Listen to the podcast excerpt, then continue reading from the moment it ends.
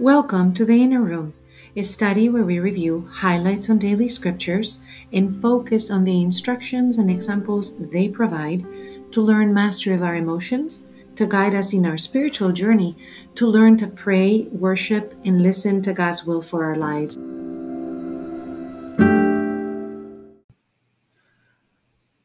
I'll start by saying that yesterday I said that Ruth was the grandmother of David, but she's the great grandmother of David because she's the mother to Obed, who is the father to Jesse, who is the father to David. It's important to dust off our knowledge. I recommend very much uh, the Bible timeline by Jeff Cavins. He's amazing. And they they teach it at all churches. They're teaching it at our church at St. John Vianney right now. And and I highly recommend it. I've taken it a few times and it's really, really helpful in understanding the history. So, in today's reading, we are learning again that story about Ruth and Naomi arriving at the land that Boaz owns. And Boaz is a relative of Elimelech, who is the husband of Naomi that has died. So you can imagine the feelings of grief for a woman that has lost her husband and her two sons and the only thing that she has is is Ruth walking with her which is highly uh, strange for that time that she would have returned to her own family her own people her own gods would have been normally she's a Moabite she's not even an Israelite so she's coming as a widow supporting a widow and she's coming amongst the Israelites not being one Ruth is. So very much in the lower parts of the totem pole of society. And who would do that? Why would she do that? In the reading from yesterday, we hear that Naomi, after the death of her sons and husband, hears that the Lord had visited his people and given them food.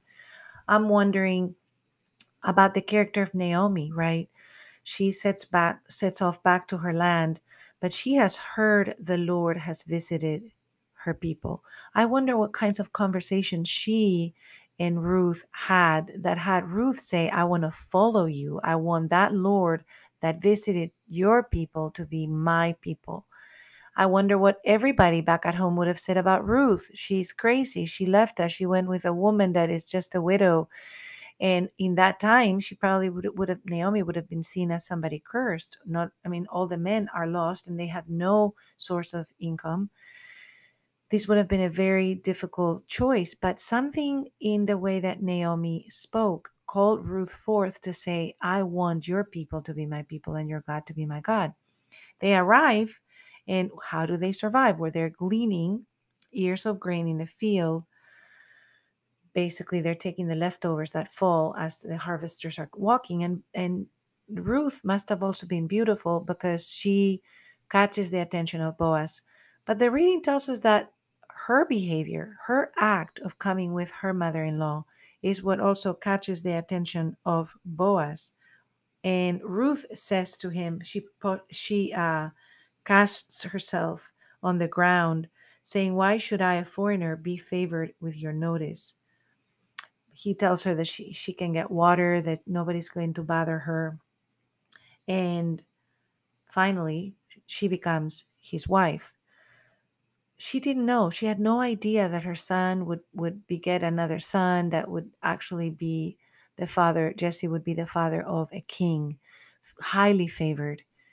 And one of the things that we were talking about yesterday is that this act is so tremendous that it appears in the genealogy of Jesus. There are several women who appear, and they're not related by blood the same with Joseph, as actually uh, Jesus' stepfather. He's not related by blood because Mary is the one that conceives by the Holy Spirit. So we find in this genealogy great hope that God is not looking for perfection, He's looking for obedience.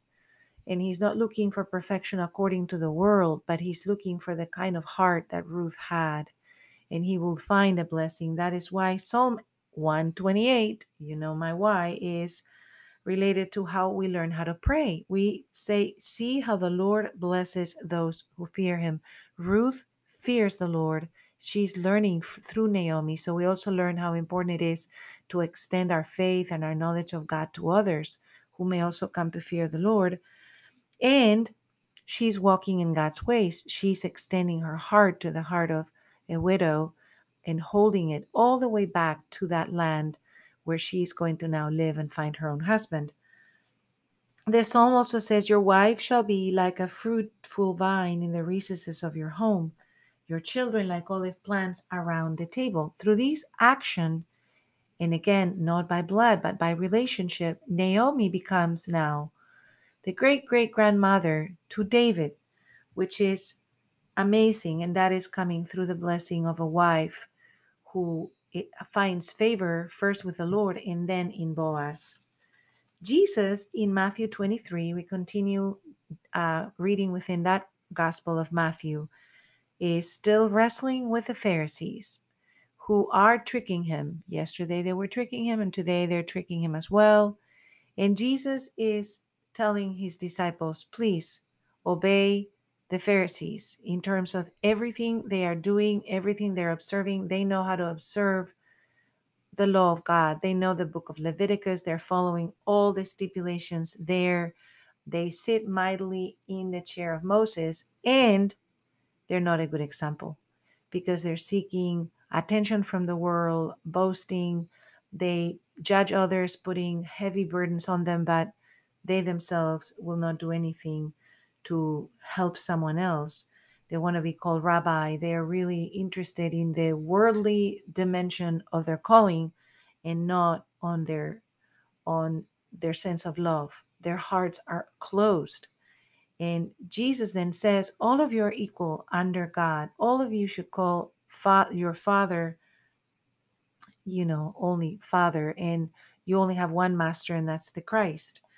And then he tells them, Your greatest amongst you shall be the smallest, and this and the in the smallest will be exalted. We find that Jesus is inviting us to that vertical dimension of our persona that deals with the spiritual, that deals with the transcendent, that deals with our connection with God.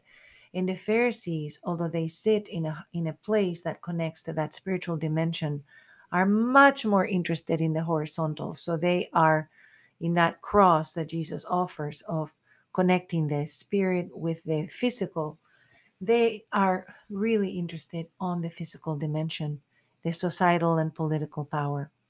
We come to the throne today then to ask our Heavenly Father to bless us. We come with thanksgiving, with joy, Father. We come to sing hallelujah with all the angels. We ask your forgiveness of our sins, Father. We ask that we may be like Ruth, that we may walk in your ways, that we may leave behind things that are not pleasant to you, that we may find within our hearts those things that you value, that we may step boldly into the mission and the destiny that you have given us, Father.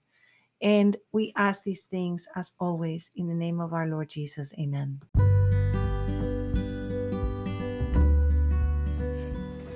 Hello, this is Sofia Fonseca de Niño, and I welcome you to this inner room. You can find us on Facebook, Twitter, and Instagram under the Inner Room Emotions in the Bible, and we would love to hear your questions, your ideas, or your comments. Thank you for joining us today.